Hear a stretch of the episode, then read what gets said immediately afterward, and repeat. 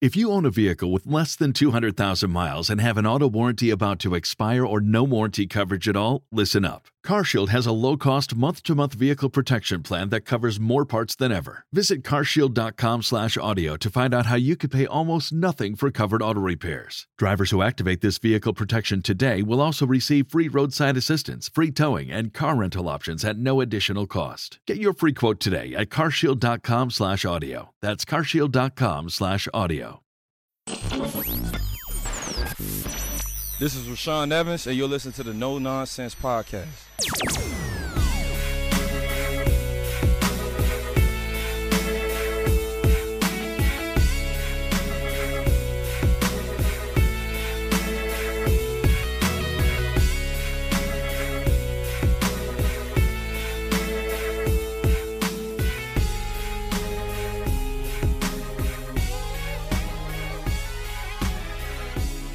Welcome into No Nonsense, a Tennessee Titans podcast, your place to go for on demand Titans coverage. It is 100% free of the nonsense that we always see in sports talk these days. I'm Luke Worsham, joined by the other two hosts of No Nonsense, Matthias Wadner and Will Lomas. This episode is dropping on Wednesday, August the 12th, and on Friday, August the 14th, the Titans will practice at training camp, open to the media. They practice for the first time on Thursday, but they will be observed for the first time on Friday, which means that in this episode, we're going to get to preview training camp. Something that we might not have thought was going to be a thing as recently as a few weeks ago. But from what Mike Vrabel has said and what Taylor Lewan and several other players have said, it is going to be a mostly normal training camp.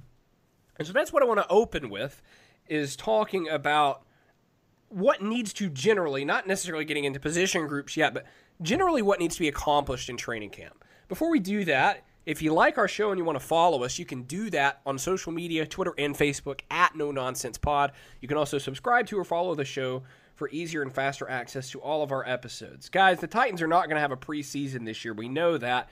And as we have said several times, we don't think it's a big deal. However, it becomes a big deal if you don't use your practices – like you usually would. Now, I asked Mike Vrabel, is this going to be a thing where you're kind of bouncing around and like, oh, let's distance and everything? And Mike Vrabel said, outside of distancing on the sideline when you're not in the play, the practices are going to, he expects them to look identical to like they would look in any other training camp. And Taylor Lewan said the same sort of thing. He said, This is practice. We're not going to be tiptoeing around. He's like, We understand health concerns, but we've got to practice. We got to play football. So, with all of that being said, guys, what are you looking for in training camp, and what do you think is important for the Titans to get done, knowing that there will be no preseason and they did not have any sort of ramp up to this during the offseason? Yeah, I, I mean, we can say that it's going to be a somewhat normal, or, or like as normal as it could be training camp, but I don't, I don't think it, it will be. Just this is a a weird situation, a situation we've never been in, and I'm sure certain things will change. You know, and I, I know they will practice as if you know, as if it would be a normal game, but I'd like to see more practices eh, that are 11 on 11 because most of the time I feel like they do a lot of seven on seven, a lot of individual drills, a lot of you know, uh, kind of walkthrough stuff. But without the preseason, you kind of need to get your timing down and your body ready also uh, to, to like an actual game situation. So as much as they can simulate game situations in these practices, I, I think it's going to be really crucial to them the momentum from last year and and getting off to a, a, good start this year, which is something that they've struggled with pretty much forever. You know, I can't remember the last time we actually had a decent like a, a hot start uh, outside of like 2008 with Jeff Fisher. So uh, it'll be interesting to see if uh, if if these types of practices actually contribute to uh, having a quicker start to the season. So I don't really know what you can do in the preseason without preseason games because you can't tackle. You can say you're going full speed, but nobody's really going full speed because they don't want to get hurt and they don't want to hurt anybody else.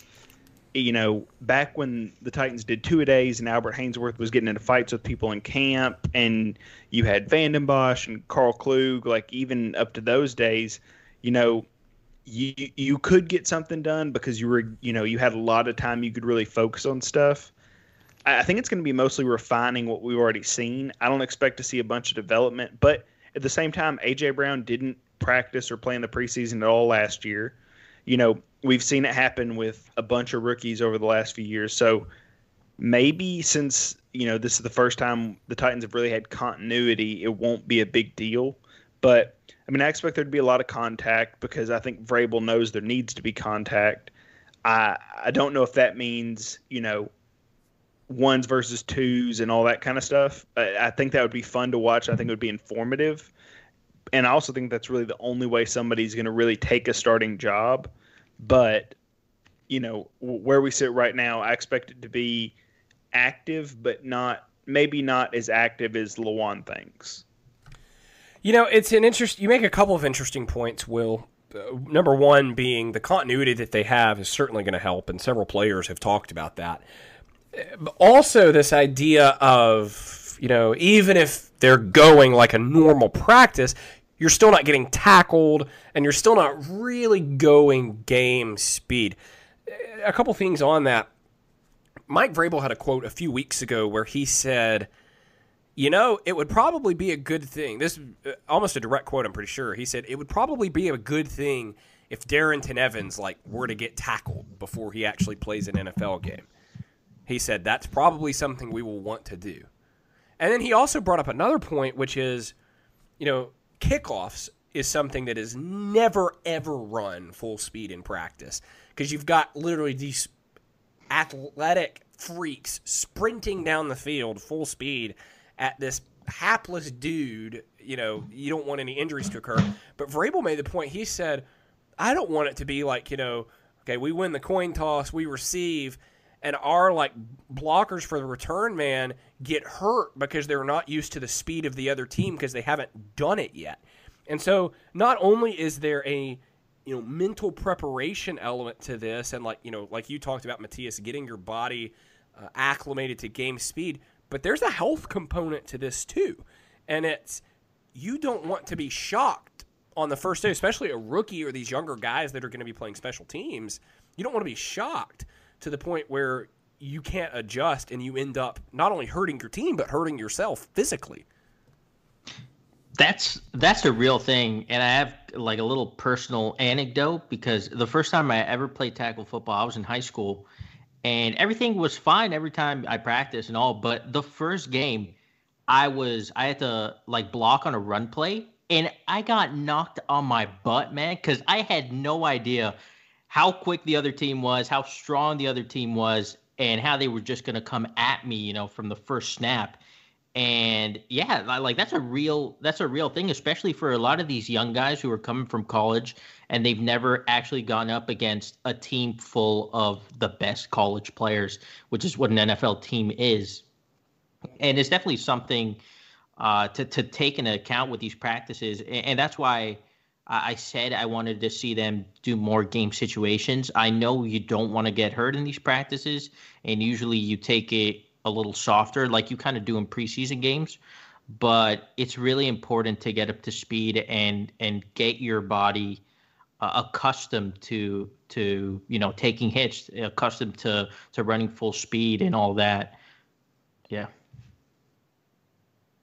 Yeah, like, and there's things you can do to simulate. Like, you can have guy. I mean, I think what's going to happen in the end, whether they want to say it like this or not, but I think a lot of practice squad guys are going to have to get sacrificed I mean, they're going to be told you got to run down full speed. It's a good point. If, he tur- if you if you turn if he turns around, you better go limp. Like you better let him knock you off your feet because if you give him any resistance and he hurts himself while we're trying to practice this, you know it's it's on you. Like I I, I feel like that'll be a big thing because I mean even in high school like that's that's kind of how they do it. You know, you're not supposed to give 100% because usually they want to run you through special teams four, five, six times, not necessarily back to back to back, but at a pretty good pace. And it's hard to do that. And it's not, that doesn't simulate anything that actually happens in a football game. Like, there's never a time where you kick the ball off six times in a row. So, you know, I I think this is where you're going to miss Daren Bates. Is this time where you really have somebody who can say like, "This is the speed we're going to go." You know, everybody follow me. Like this is the intensity you need to have. But you know, I, I don't I don't know how you simulate that. And the whole Darrynton Evans thing, I think that's interesting because there's also a side point to that, which is what do you do with Derrick Henry? Because you can't have him go full yeah. speed because he'll concuss some of the defensive players. like, I mean, we've seen Darius Leonard eat knees. Like, I mean, th- there's no, there's no, you know, shifting gears like and calming down that stiff arm. Like, if he's going full speed and he's going to stiff arm, you've got to understand the toll that's going to take on your defense and you know the extra wear and tear you're putting on his body. So, are you going to give Darrynton Evans all the snaps? Like, are you going to let some practice squad running back get reps when it really doesn't matter? Like, how do you rotate around that? Yeah, a lot of Dalyn Dawkins carries, I, I suppose. I wouldn't oh, give oh, Henry a lot of carries. Like we've talked about him. He doesn't need previous. It. Yeah, that's the thing. We've talked about in previous seasons where there has been preseasons, and we're just like, give him a couple of carries just to get into a rhythm, but then take him out because you don't want to put more tread tread on his tires. And we've seen how crucial he is to the team, so you don't really want to take any of those risks. And that's the thing, guys. Like we talk about the preseason, and uh, if you've noticed, as we've had this discussion, we haven't mentioned other than the comment I made about Darrynton Evans, who's a rookie and he's never played before. Uh, we haven't mentioned like running back, and there are other positions that we probably would never mention if we continued this conversation. The preseason sure ha- does matter sometimes, but it's very positional. And running back is a position where it matters very little. Derrick Henry did not take a snap in the preseason in 2019. And I think that worked out just fine for him. Another thing, too, that I didn't even think about, Shane Bowen brought this up in one of his media availabilities that because, you know, there's no Dean Pees, there's a new defensive back coach, Anthony Midget, who took over for Kerry Combs. Uh, the coaches have never worked together in their current roles, some of them, especially, you know, Vrabel slash Bowen as the play callers and what have you, uh, with the headset system. And so that was one thing Bowen said, and Vrabel echoed this on Tuesday, is that whether it's an actual scrimmage that they have or whether they just simulate a game in some way, the coaches have got to, and Mike Vrabel even said, we want to get to Nissan Stadium and do this. They've got to get in a stadium with the surfaces and with the headsets and just run a game and get everybody on the same page. That's something that, again, I would have never thought about. But when Bowen brought that up, I'm like, yeah, that makes a lot of sense as something that you kind of have to do at some point.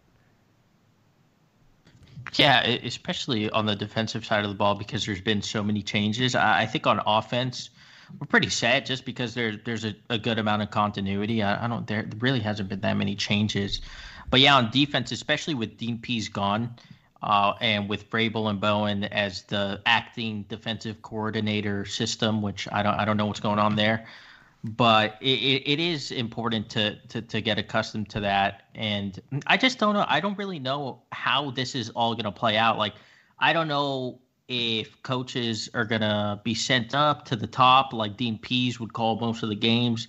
I don't know if they're going to be down with the players. I don't know if there's going to be socially distancing on the sidelines. Like, I have no idea. This is such a rare situation. And until we kind of see it all play out, we really don't know what's going to happen. And the weird thing to me, I guess, is with two you know, quote unquote defensive coordinators or whatever you want to call those two.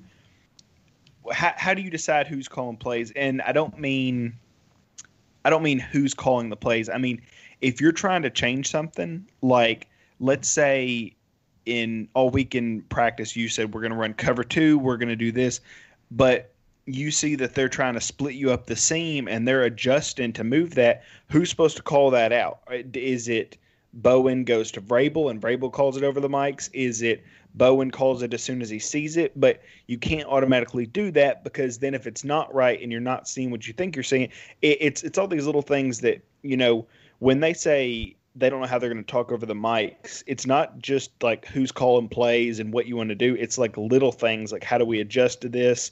You know, if Mike Vrabel's talking to the linebackers and Bowen's calling defensive, you know, play calls, uh, or sorry, if he's getting ready to set up the next series of plays he wants to see, then you know what do you do in terms of who's looking at the? It, it's it's a whole weird situation. That's why I hate not having a named defensive coordinator because I think the less clarity that you have, the harder it makes things on game day, and especially with no preseason, I think the defense is going to suffer the most, which is kind of backwards of every other team in the NFL. So the Titans are in a unique situation inside of another unique situation. So this is interesting. Who is who is calling plays, man?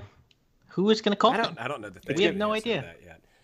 Um, yeah, I don't think so either. Here's something I, I interesting on that note. Um, last year in 2019, I'm pretty sure the year before, but definitely last year, uh, Shane Bowen was an upstairs coach. He did not coach on the field, and I know that because I remember every time I would walk to my seat after warm-ups, I would pass him in the buffet line getting food before he walked into his booth.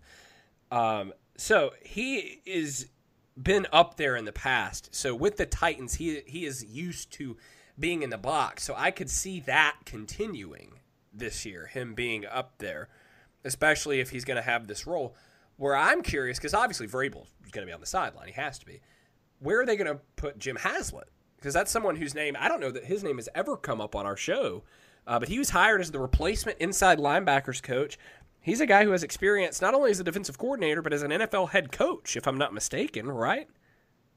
Yeah, yeah, yeah. yeah. He, ha- he has probably the most experience of anyone on the coaching staff. And so you wonder, he, he's not going to call plays. I think that's out of the question. But you wonder, is he going to be on the sideline or is he going to be upstairs? Uh, and I think that those are questions that probably should, and, and if I have anything to do with it, will be asked over the next few weeks. And they probably don't know the answers yet but but I'd like to certainly see where their minds are and, and, and kind of where they're standing on who's going to be on the field and who's going to be in the box because that's a big thing i believe i think there are a lot of little things that we make a big deal about during the preseason and i don't think that's one of them i think that's a, a, a honest big deal whether the coaches are going to be on the sideline or in the booth especially as you guys have alluded to when you have the titans who you don't know who their play caller is going to be where they put these guys uh, could kind of hint to us who's doing what. And I was just thinking, like, I wonder if this is going to be a thing where, like, you know, we're you know, game two of the season, you know, they they run an all-out blitz or something on defense, and some quarterback throws one over the top for a score. Are we then going to have to ask Vrabel, like, who called that play? like, who am I supposed to hold accountable for that when I'm writing after the game? That is, I don't know. That's a good question. Um, yeah, in terms of the like being being in the booth or not, I, I think it's I think Bowen will be in the booth just because having one part of your defensive coordinator system on the field and then having another pair of eyes on top is just advantageous. We saw it work with Dean Pees.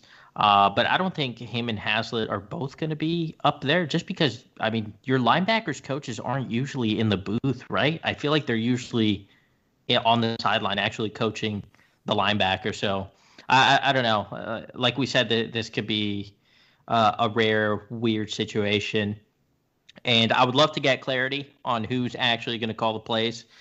Uh, I like you said, they probably don't even know, so they probably will never get that clarity, especially with Vrabel, who's so tight-lipped and, and secretive about everything. I think the only thing we know is that Stretch or whatever his name is is supposed to be up there in the booth, right? Like that's what well, Vrabel John, said. Something he John Stretcher. John Stretcher's not a coach. John Stretcher is Vrabel's personal assistant.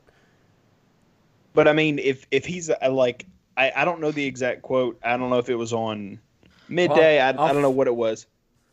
When did this but, happen? Because I can try to find it. Uh, last week, I think.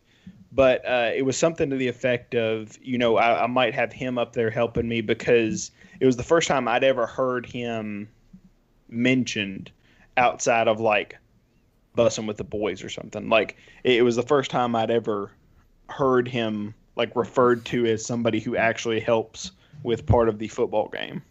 I mean, I yeah, see. I have no idea who that even is. I, man, s- I I'll s- be honest. I see Stretch all the time, but he's usually like running the music at practice or like making sure that Vrabel has like a water. Like he's literally like Dwight Schrute to Mike Vrabel. I mean, not to, not to undermine John Stretcher because you know this isn't a paper company. There's no This is- This is running an NFL franchise.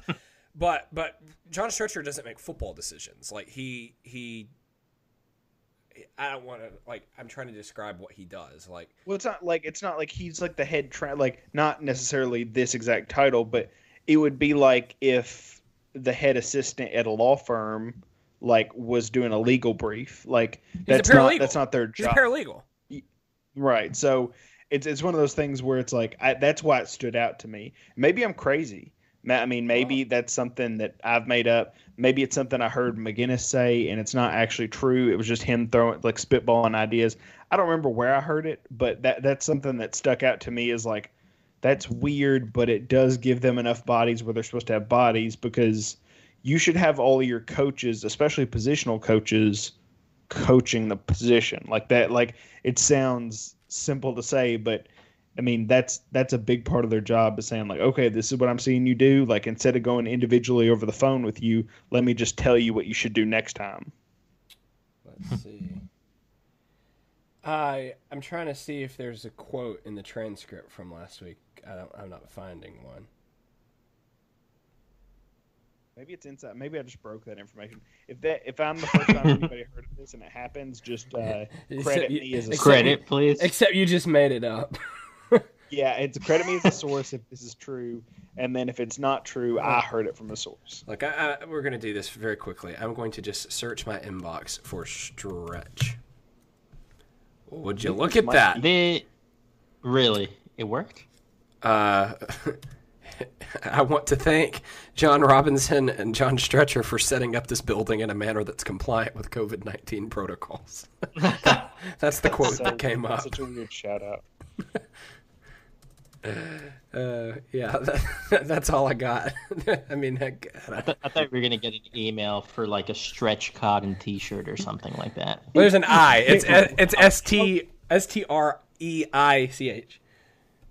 Oh, I, I, I do want to clarify. Like, I'm not trying to undermine Stretch's job at all. He does a lot for the Titans. If you're a Titans fan, you should absolutely appreciate him because he makes life a lot easier for Mike Vrabel, and he's kind of his right hand man. That's the job title. He's his right hand man. He just doesn't make football decisions. He's not a coach. Yeah, No, he's he's Alexander Hamilton. Yes, he is Alexander Hamilton. He's the right hand man. Okay, uh, let's move on to a, another topic. Th- that was fun to discuss, and I think it, it is really interesting to think about what all this is going to look like. I want to talk about Vic Beasley because this dude is on my last nerve. I never thought that a Titans player could make me mad. Like I, I, I was just like, you know, they win, they win. They lose, they lose. Whatever. Vic Beasley, I'm I'm mad, and I don't know why. I think it's just like so if you don't know, this dude misses 10 days of training camp. Still no explanation as to why this happened. Shows up. Presumably he passes his COVID 19 tests. Uh, Vrabel was said on Tuesday, uh, Vic is on schedule to with everyone else, and we look forward to coaching him. Well, that's not going to happen because on Tuesday afternoon, I received an email from the Titans saying that Vic Beasley failed his physical. He failed his physical and was then promptly placed on the NFI list, which, if you don't know what that means, it stands for non football injury, meaning he was hurt and it did not happen in a game or a practice. What is happening? Why is he still on the team? And I wrote this last week before this even happened. If they actually care about team first and let's put the team first and we want guys who are about the team, cut this dude. Get him out of there. Because not only is he not buying in, he's whatever the opposite of that is. This is madness at this point. I kind of agree. This guy's just, he clearly doesn't care about football or the Titans or uh, possibly himself also because he clearly showed up out of shape or something or injured. I don't know what's going on. I agree with you. I don't I don't I don't have any ill will towards him. This is clearly who he is and it's who he has been ever since he had that monster season. Every single Atlanta Falcons fan will tell you the same thing because they all hate him. And this is probably why. Because it doesn't seem like he actually cares about his play, his performance, any of that. And I guess the only reason that he's still on the team is because we're that desperate for pass rush, as we showed last season. Uh, but I just don't understand. I don't understand why we don't just go sign Clowney right now. That I know they don't even play the same position. They can't play the same position. Although Clowney's probably going to play more in the interior. He's well, not going to be they, like they play a the same purely position, but they're different style of player. Correct, correct. But I just just sign Clowney. Get this over with. Just get rid of Beasley, like you said. Get rid of the negative energy. No one needs negative energy, especially in the in these trying times. There's no need for him to be on the team, and especially on a franchise that ever since Jon Robinson got here, the biggest thing he's preached is bringing in high character players who are going to do their job. They're not going to complain. They're not going to be a distraction. And this guy's just been a distraction ever since I don't know, ever till like three weeks ago. It feels like forever ago, but it, it's just not worth it right now. Really weird. Um, I don't, I don't know what to say because you can't cut him. Like your whole all the leverage you had was when he'd missed all oh, that oh, oh, yes, you can just cut him.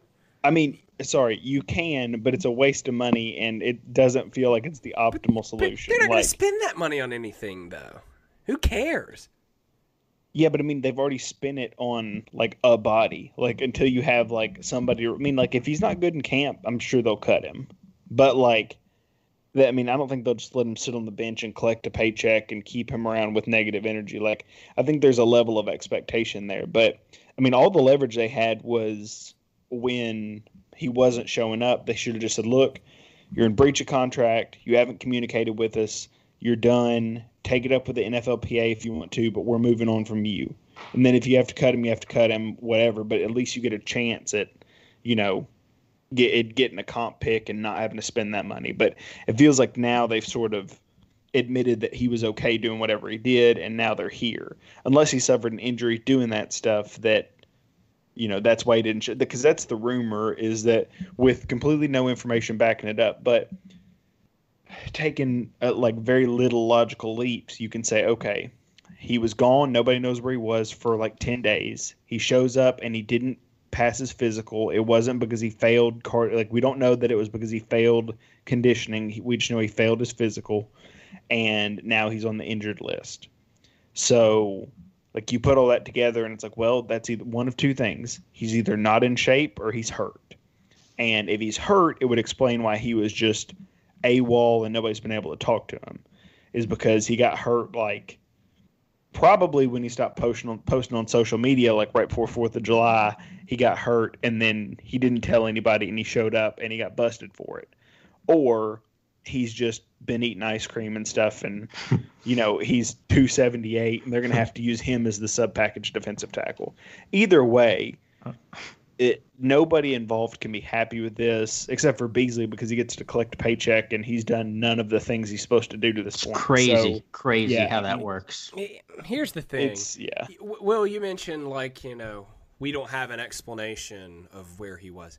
If there was a good one, we would have heard it by now, guys. Like, I'm tired. I, I this is not a. I, I'm I'm I'm out of benefit of the doubt with this. Like we talked two weeks ago about is it because the relative died and he went to a funeral?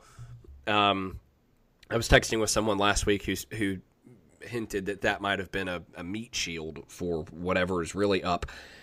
If there was a good explanation, the agent would have given it to Schefter or Rapoport or just tweeted it himself, as some agents do. Or Vic Beasley would have tweeted it, or the Titans would have put it out. But, but because there is no explanation, again, we use logic on this show. Logic says that whatever the explanation is, is not a good one. And that explanation may simply be he didn't want to come. He was relaxing at the house. You know, I don't know. But I, it, this it is so weird.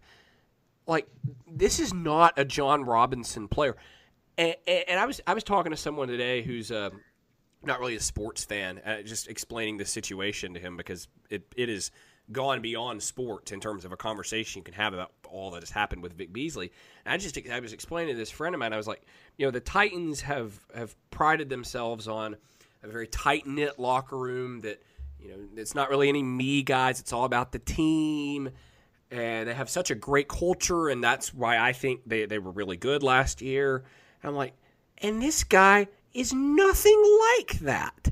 And so, I mean, I don't know what number chance this would be, but goodness gracious, this is it's it's well, si- it's silly. I, I mean, did something... we talk about the conspiracy theories yet? Like the big conspiracy theory about uh, Tuesday, which is that the NFL announced uh, that you can have people in for a visit and uh, like free agents in, you can get going through workouts and all that. The Titans put him on NFI, and they also cut Reggie Gilbert on the same day. Like all very suspicious timing for it all happened within 30 minutes of each other. So, I mean, I'm not I'm not saying that we're any closer to Clowney to Tennessee, but it is really weird that they basically vacated two edge positions on the same day that it was announced that you can officially have people come in to try out. Well, that is a conversation worth having. The, the hmm. notion that the uh, the ban has been lifted on tryouts, so you know maybe that means something will start happening finally with Clowney. Who knows? But ugh, this Beasley stuff is. I don't know how I, they're. Surely they are tired of this. I I think something uh, kind of like adjacent to this, but a little bit off topic. I think not being able to bring in the free agents during the free agency period, I think like that hurt this signing. I don't know if this signing happens if Jon Robinson actually meets with him in person and gets like a feel for him. Because I mean, I assume they met uh, over like Zoom, whatever, but you can't really tell who a person is until you actually meet him in person and you actually put him through a tryout and all that and like this might be a situation where the coronavirus like actually made Jon Robinson take uh like a, a chance on someone he usually wouldn't because we already had all the reports about Beasley, about his work ethic and all that, and it was kind of surprising to even see the Titans sign him in the first place. And now that all of this is coming out, it's it's just it's baffling. So real quick, uh, do you remember my theory that, uh, which how could you? There's so many. Um, uh, do you remember my theory that everybody Jon Robinson has signed is only one degree removed from him? So uh, they signed Saffold last year. Well, you know, uh, LaFleur, LaFleur coached him when yeah. he was in L.A., and it's been like that with every free agent signing they've had. So, what's you know, the Cameron, connection here? The agent. That's that's the only thing I can ah, think is yeah. maybe that maybe there was nobody in for visits and he said, "Look, I can send you a bit like this this part's conjecture, but whatever any other person that's been connected to a free agent in the past says, but something like, you know, I know you know, you know me, this is my client too, like I represent him, he's great. You know, they're saying unfair things about him. I vouch for him. I'm your agent. I wouldn't lie to you and the Titans got sold a bill of goods, which we've said before. But I think Jon Robinson has people around him that he trusts, and then he trusts he trusts getting information from as close to the source as you can. And I think instead of going after somebody in free agency, he said, you know, let's sign Beasley because this guy says he's good and he's got a lot of experience with him. That's the only thing I can think because it's not really a Titans signing. Like they don't yeah. really sign guys who are mediocre and kind of don't. I, I don't know because I don't really know what his role on the team will be because they lied the same way they lied when they signed Cameron Wake, which they say, oh, he's going to be a starter. You know, we're not bringing him in to just rush the passer. Cut to the regular season and he just rushes the passer. Like that's that's what I think Vic Beasley does for the Titans this year. But the only way I can see this making sense with every other move that Robinson's ever made is, you know, th- this is the one guy I know he vouches for him. Let's bring him in. It's all Dude, very need, strange. We need an edge. Like we have four well, edges on the team right now. So I want to talk about that when one we of them has back. never played yeah, snap. I, I want to talk. Just did something on this. Yeah. I want to talk about that when we come back from the break. I, I did just write something about this on on Tuesday.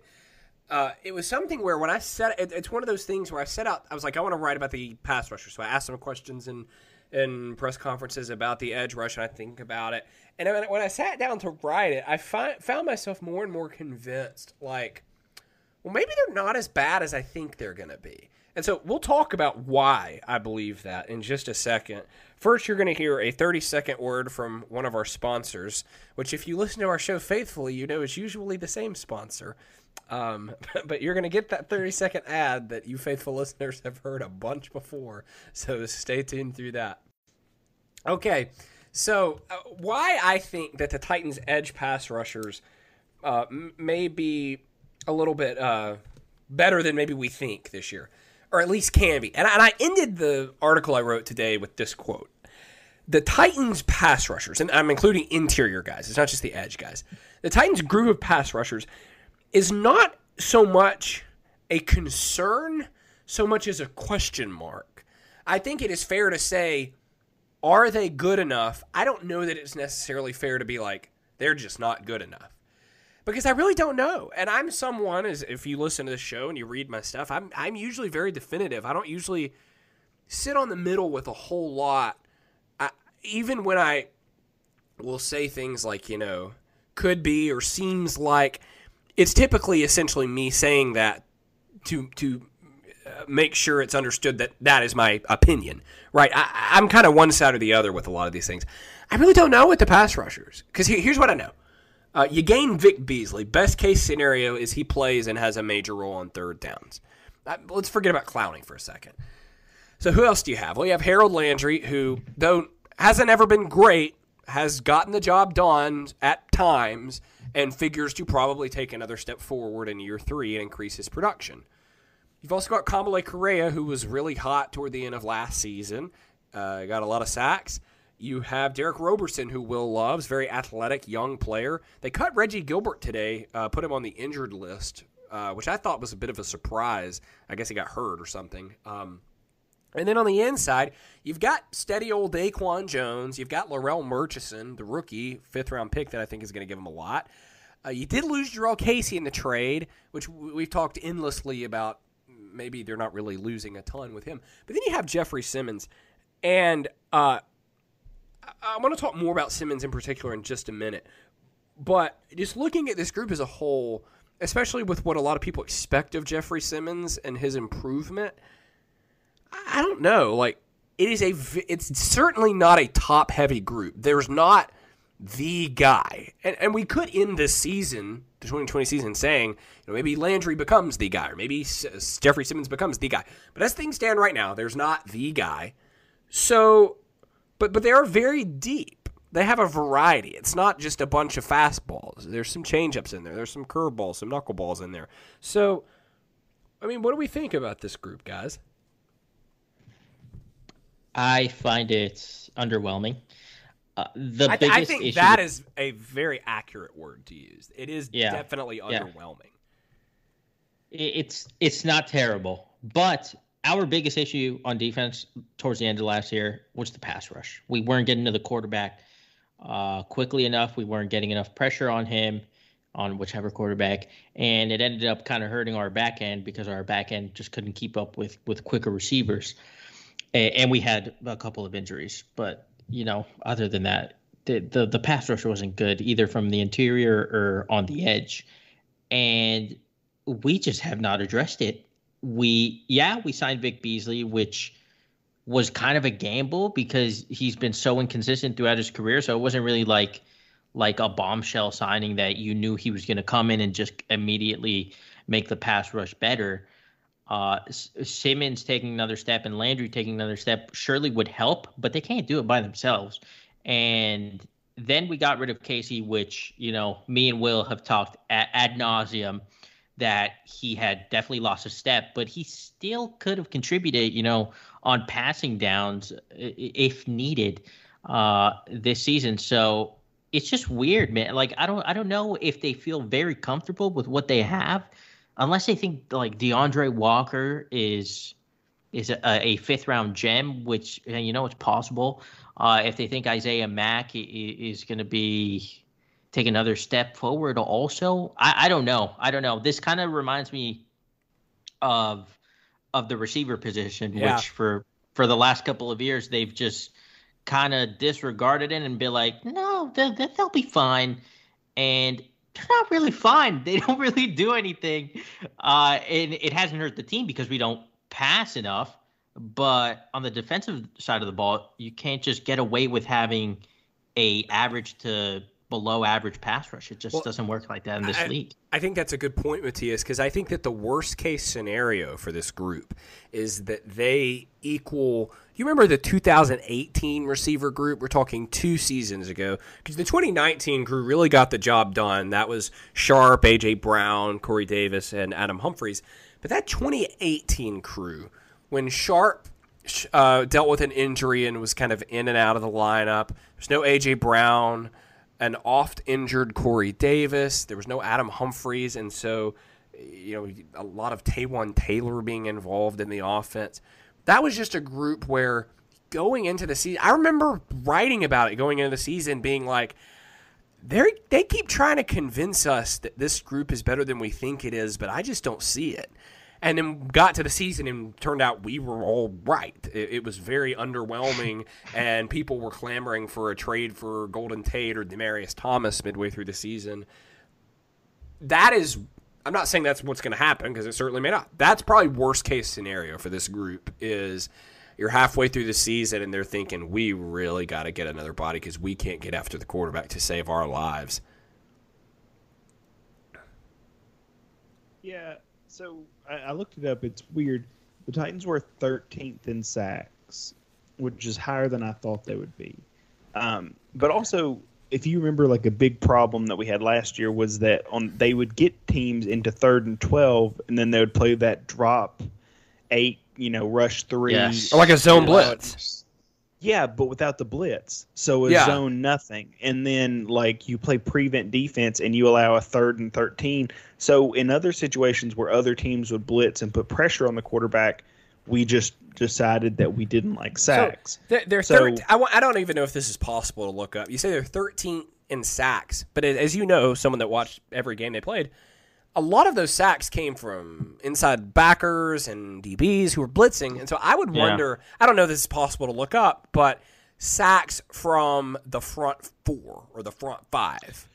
So I can tell you right now, Landry had nine, Casey had five, uh, Wake had four, I want to say, and then Roberson had three. That's just off the top of my Simmons had two, Isaiah Mack had one and a half. I'm, I'm looking up the exact numbers now, but th- those are the numbers off the top of my head. a a lot of them were Logan Ryan. Um, All right. If you stick with this, we're like- going to go through all 32 teams and figure out how we're going to manually figure. No, I'm kidding. yeah, we're gonna we're gonna break down. Uh, okay, do, do, do. I don't know why it said Blake Martinez. That was weird. Okay, so this is uh, Harold Landry nine, Kamalei Correa five, which is weird. Jurrell Casey five, then Ryan had four and a half, then Roberson three, Cameron Wake two and a half, Rashaan Evans two and a half. The, the more you read, Will, those are all good numbers, especially for, as I said, it's a group where there's not a top guy. It's they try to get production out of a group. Those are all good numbers. So why is it that it felt like they could never get any pressure on anyone? because they Because sacks aren't really a pressure Well, stat. Yeah, and because li- like you want to see sacks, like you want to see a sack on third down because that ends the drive. Like that's when you that's when everybody says, "Can the pass rush get to the quarterback before he throws the ball?" And the Titans chose so many times to try to force teams into you know third and two or fourth and two because they were so good in those short situations. So they they didn't crank up the pressure like you know two years ago when they were blitzing Jayon Brown and when Casey was good and when you had like nothing from the edges, like it still felt like the Titans defense could get a pass rush, just none of it was coming from the players you expected. You know, Morgan and Orakpo weren't doing anything.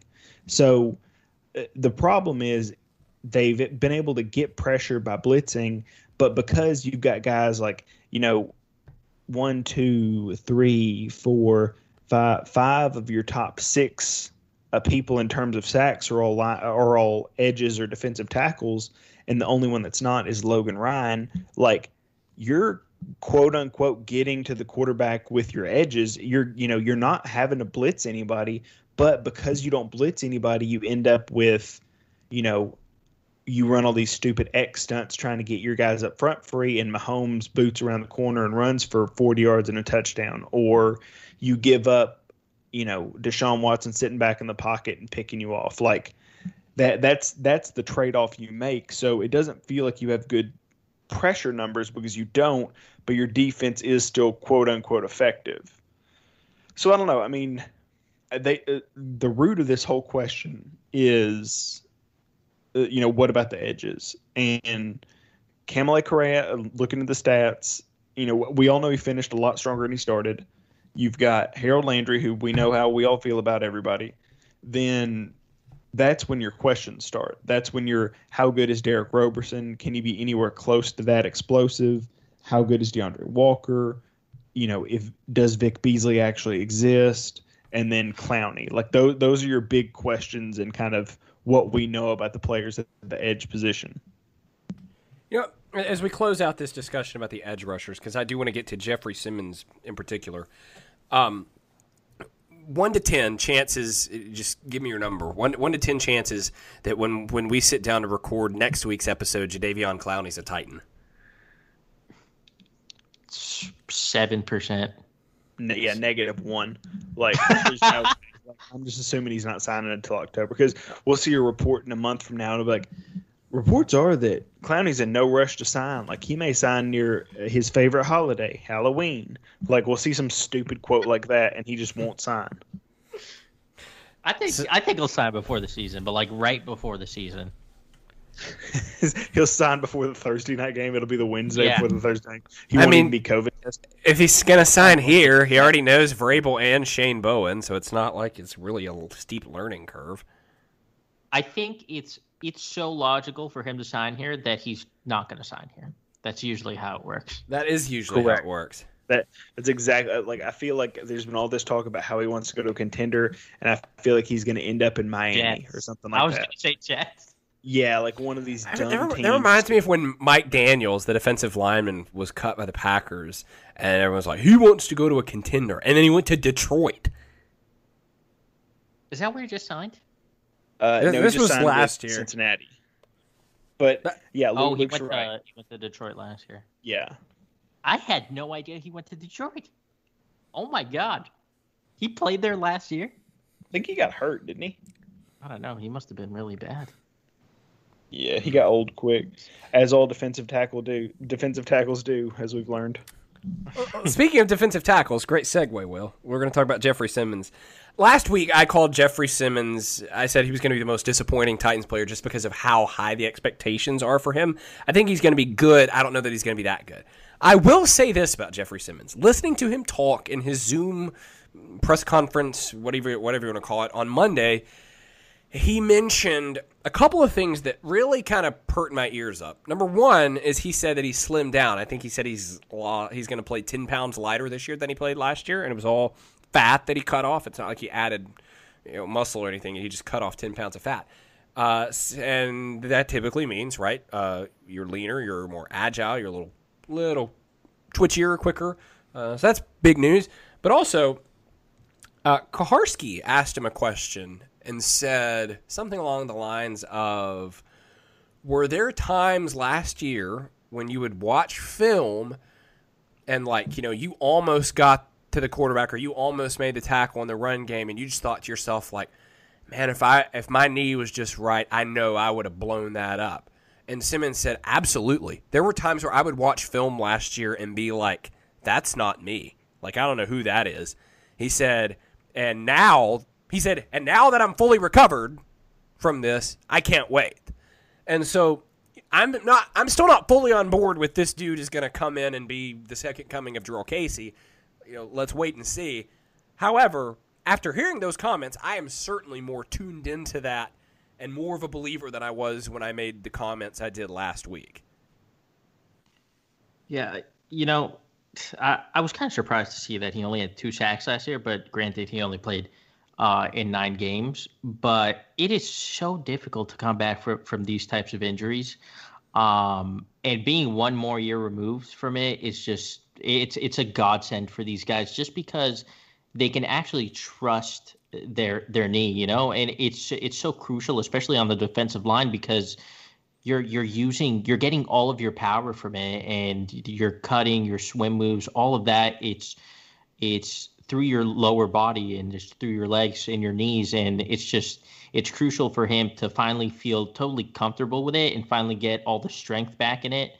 Uh, because when, I mean, when you have an ACL injury, all of the muscles around it, around the knee, you know, you have to work that back up also. And it's just such a long process for everything to finally get back to normal and for you to actually be able to get stronger in that area of your body. And being two years removed from that, uh, shedding weight, like you said, he has, getting a year older. He's only, what, 23 right now?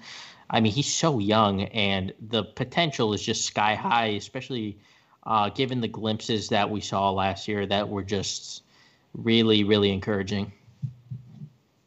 Yeah, he's he is very, very, very good. Like, if you listen to any of our podcasts and stuff before he got drafted or after he got drafted, I was not a fan. Like, I like I try to give this disclaimer every time, so it's not like a Harold Landry situation where it's a guy that I was high on before and who's shown a lot of good things. Like Simmons is so strong. Like it, you can see a very clear difference when he locks his arms out and when every other defensive lineman locks his arms back or arms out because you can see the shoulder pads of the offensive lineman like snap back. Go, I mean, go watch any goal line stand after he starts playing in the season, and you can tell where he is at the first, like after the first step. It's I, you know, you know, well, as much as we're around athletes, you know, you're a season ticket holder, and I'm, you know, at, at, practices and go to the games too. It's hard, I imagine, because it's this way for me to like be impressed by someone physically. Like eh, they're just like we're just used to seeing what an NFL player looks like. But when I saw Simmons for the first time, I was like, "Oh my goodness! Like, what is this? Like, what yeah, is this thing?" yeah, it's like it's like oh, that's like a weird drawing that somebody made because they saw a person one time. Like he doesn't look like a normal human. You're like, why are his arms so long and he's so wide, but he's not fat somehow? Like yeah. It, it's really weird. That's it's the like, thing. Like, how does he weigh three hundred pounds? He looks like he weighs like three fifty. It must be all muscle. he only... and Lewan. He and Lewan. I was about to say Taylor. Like, I was about to say yeah, Taylor. Like they're both so big so long limbed. And then there's times where they look skinny next to like Quinton Spain or Jurrell Casey, but then like you see them hit somebody and you're like, that force doesn't come from somebody who looks that lean. And then you see him do a close up and you realize he's a head taller than everybody else on the field. And you're like, what is going on? Like Taylor Lewan, and I noticed this especially uh, back when he used to swap out with Dennis Kelly sometimes when he was getting hurt a little bit. Taylor Lewan is built extraordinarily well for to play left tackle. Like I'm not going to comment on his talent, which I obviously think is immense, but just in terms of the body composition, if I was building a left tackle out of clay, I would start with Taylor Lewan's size and body composition. It's perfect. Yeah. He's like what, 6'7", 310, 315. And it's no all muscle. Fat. Yeah, yeah, yeah, yeah. Just it's jacked. unbelievable. Like, I mean, you like you listen to like the reason why I can say this with full confidence is because he talks about it all the time. But like you listen to the stuff he talks about, like the changes he made in his diet and sleep and kind of all that stuff, trying to really like go from being a college kid to an adult and a dad. Like it, like hit the changes he's made, and in the meantime, he has the best of the RAS score. Like the relative athletic score of any offensive tackle in history. Like so, like when you take his body weight and you look at how he competed in the combine for his body weight, he did better than pound for pound did better than any other offensive tackle in history. So like it's it's really good that you get that guy and he also happens to be 305 310 pounds and he's actually tried to do better since then like that like so it, is it is impressive to see. He, it makes me wonder what Simmons would have tested like at the combine if he was fully healthy because surely his his lower body strength scores would have been off the charts because you can't generate that kind of power with just your upper body. You're right. I mean, he's it is he's such a freak athlete. Um, okay, you know, I, there are a couple topics. We're, we're getting close to the hour mark. I'm going to save some of these topics for next week. I mean, I wanted to talk about AJ Brown a little bit. I wanted to talk about position battles, but I think we might just tease those for next week. We're we're finally at the time where we have more to talk about than we can cover in one episode. Like, how fun is that? Feels feels good, man. Especially after you know those April May months. Oh, that gosh, there, well, there are a couple times we were sitting around before we recorded, and we were like, "So what are we talking about?" It's like, "I don't know. We'll just, we'll just yeah, yeah. and see what happens." Po- Post draft was was rough. It was it was yeah. rough for sure. Yeah, it's just staring into a chasm. Yes. Um, let, us get to uh, to stop the nonsense. Um, where we share our nonsense. It started out when we started this podcast a year ago of like sports world nonsense, but it has extended at times, sometimes often, to outside the sports world. Mine for today is outside the sports world. Um, who would like to start today's segment? I can I can go first. I'll uh, I'll start with my my good guy Deion Sanders, who is just he sucks, man. Like he he's he sucks as a person. So recently he tweeted, uh, I'll just read it out word for word. All players opting out in all sports, please believe the game will go on without you. This is a business, and don't you ever forget that. There's no one that's bigger than the game itself. He tweeted Only that? The, yeah, he tweeted. Only the ref, umps, and officials are that important that you can't play without them. Not you. Hashtag truth. First of all, that's not true we played with replacement refs, so that's that's well. Not, they not they factual. played with air quotes. yeah, yeah, but we, you know it happened anyway. Anyway, this guy's the worst. He essentially said that the players mean absolutely nothing, and he's shaming them for taking priority of their health and the health of their loved ones, given that we're actually in a pandemic. And he's the worst, man. He's been one of the worst analysts on TV in any sport, in any any category of of news, anything. He's he's terrible. I don't know why they keep giving jobs to him. I don't know why they keep giving jobs to so many ex players who just aren't. They're not good on TV. They don't actually provide analysis, uh, and it really frustrates me because it takes away a lot of opportunities from communications professionals who are really good maybe they didn't play in the past, but they know what they're talking about. They can convey their thoughts in you know an eloquent manner, and they don't get jobs because people like Deion Sanders uh, are chosen over them for absolutely no reason other than they're a big name. So that's that's my stop the nonsense, and also my uh, my vent of the day. that's good. Like he his coasted off reputation for a long time. So oh, sorry, all, he left NFL Network, by the way. Yeah, yeah, he's, all, contract he's, ran out. He's also yeah, progressively gotten worse. Like I remember, I used to watch he and Chris Rose's show on Sunday nights, and it was okay. Like it was just him talking about the games of that day. It wasn't like very hot takey or anything, and I kind of enjoyed his analysis. But that was probably four or five years ago, and then over time, it's just gotten.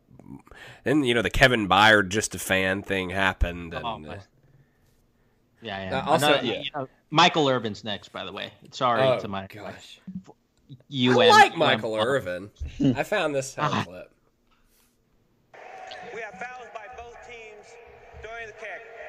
We have illegal shift by the kicking team. After the kick, the other ref is yelling both on the kicking team. Then after the kick, we have a 15-yard penalty chosen to re-kick, five-yard penalty. Did you write that down? No, that was Mike Mayock who made the smart aleck comment as the commentator, and the coaches in this game were Bill Belichick and Tom Coughlin. Oh my god! Oh. What an ass! I love that Mike. clip. Okay, Will, you want to go? Yeah. So uh, mine's pretty simple. Like, I, I think I'm pretty fair on Logan Ryan. Like he's he's a good corner if you know what you're doing with him. which is you need to blitz him and you need to use him in run support. Like that's his job. It came out Monday that he was starting to pitch himself as a safety. I wish I had picked this one. Yeah, like it's such. It, so he pitched himself as a safety, and his agent was sending around numbers of stats from last year that he had gotten versus every other safety in the NFL. But the problem is that that's not the position he played last year.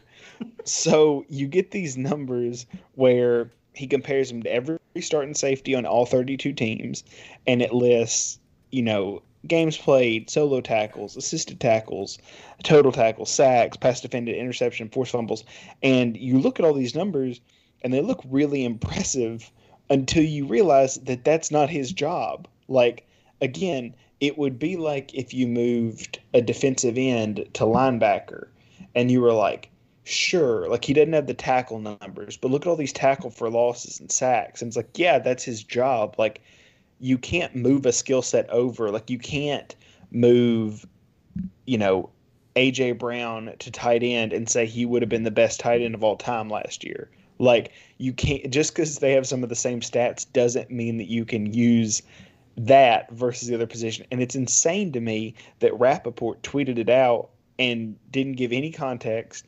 I mean, obviously it was just an agent told him post this, and he said That's yes, he sir. Yeah, and he said he said yes, sir, thank you, sir, and uh, and good for him. But like he said, you know, free agent Logan Ryan views himself as a safety rather than a cornerback. Although he has also said that he wants ten million a year to play corner. But anyway, uh, and then he says to that end, his agent emailed all thirty-two teams uh, the top free safety stats and asked them to compare his production. An interesting discussion to be sure, as one of the top free agents looms like we're at that time of year where it's pretty clear that agents are starting to push their people's names out there and I like Logan Ryan, but it is nonsense to push him as a safety after he wanted to be a corner all year, all off season. He wanted ten million dollars to be his starting price, and that's all we heard from him. And now it's one of these. Oh wow, actually now that now that I hear it from the agent, he could be an amazing safety. Somebody better jump on him before everybody else does. It's the stats thing is what gets me. Not this change to safety, like that makes sense in itself. Yeah, that's but the stats idea, to, to but- be like, yeah. I played a different position and have more points than all of y'all. I mean, it it, it would be like a, a like a striker in soccer, like switches to playing like a back, like a defender, and he's like, I am the high scoring defender. Yeah, of all that's time. exactly what it is. That's exactly what it is. Oh my Or it's like Cordarrelle Patterson uh, showing off his yards per carry. Easy now. Uh, switching Easy the now. running. Tennessee alum Cordarrelle Patterson, the pride of the Vols. Ke- Kevin Byard switches to quarterback and shows off his perfect career passer Yeah. rating. That's funny. Yeah, him and Kern. Um, so my my stop the nonsense. Uh, I, I was shopping at Walmart today, and I was shopping in Maury County, Tennessee, which is one of the few counties in Tennessee that does not have a mask mandate. Uh, so I, I- apparently I can't confirm this because I haven't actually read reports, but I do know that like two weeks ago, Walmart announced they were mandating masks in all of their stores nationwide, and then like apparently a week later, like because of not the backlash, but because of like harassment happening within the stores, they had to t- turn it back to being a suggestion. And so as I was walking into Walmart today, I had to uh, get new glasses, and so I was carrying my prescription in there. Uh, there's a greeter standing at the door, and he can't force you to wear a mask. He can't be like, you know, if you're not going to wear a mask, you can't enter the store. Uh, so they, they just kind of have him there to like try to guilt people. So I, I have my mask on. So I'm walking in. This guy behind me, and, and when I tell you what this person said, how you were picturing him is exactly how this man looked. Uh, the the greeter said, "Sir, do you have a mask?" And this man goes, "No, uh, and I'm not going to because that's illegal." What? I guess he was trying to protect his constitutional right to something. I don't know.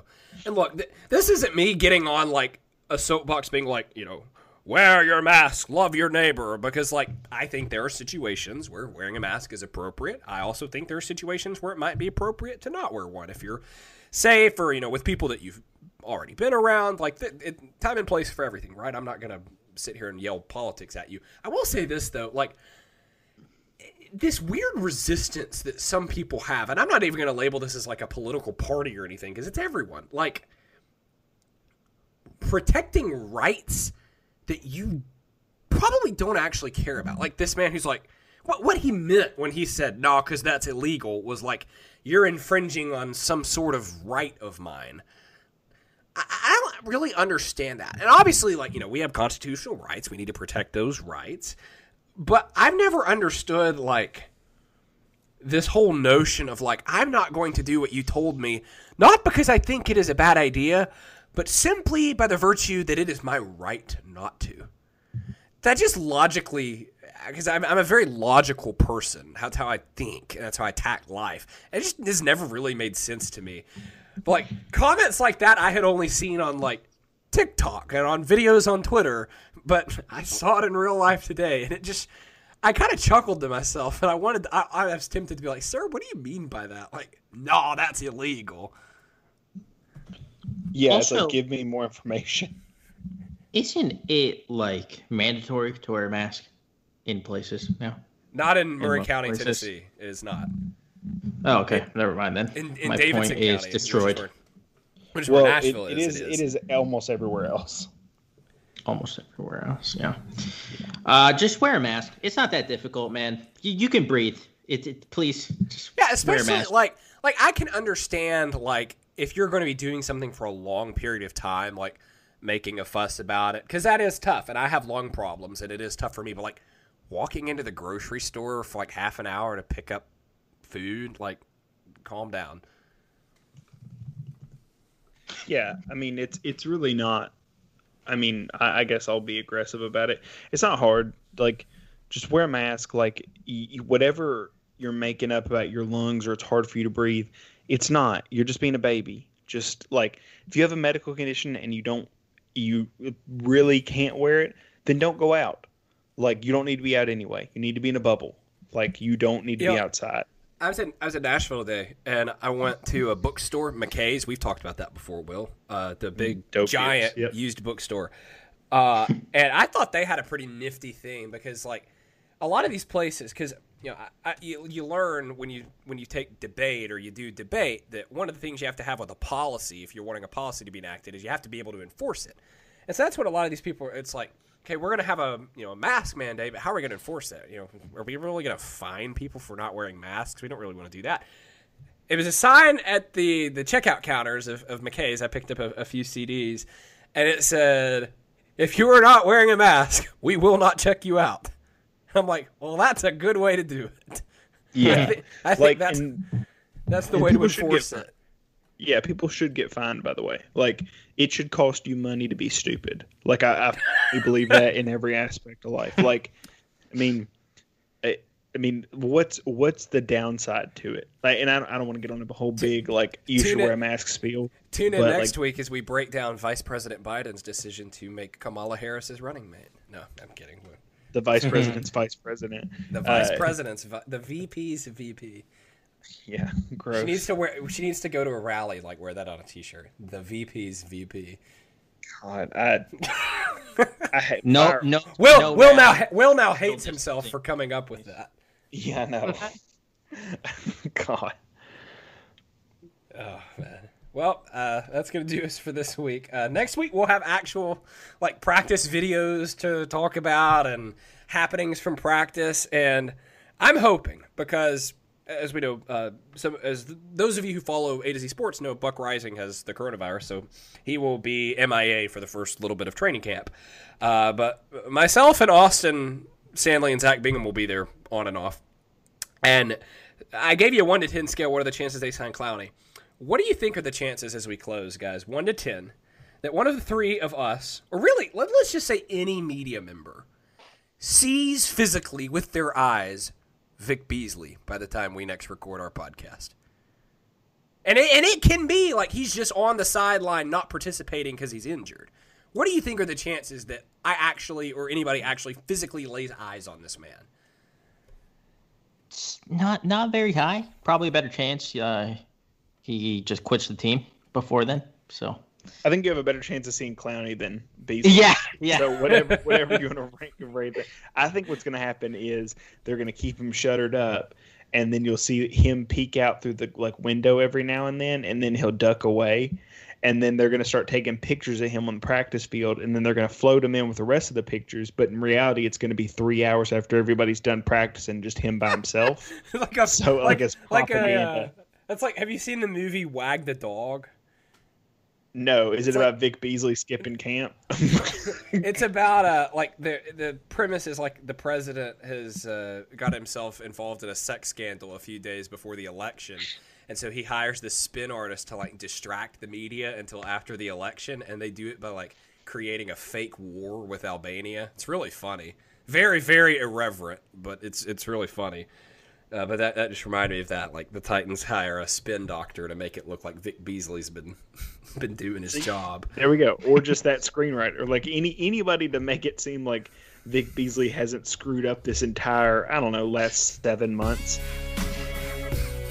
And on that note, that glorious note, because it's true, uh, we will close out and bid you farewell until next week. For Matthias and Will, I'm Luke, reminding you and everyone in the sports world to stop the nonsense.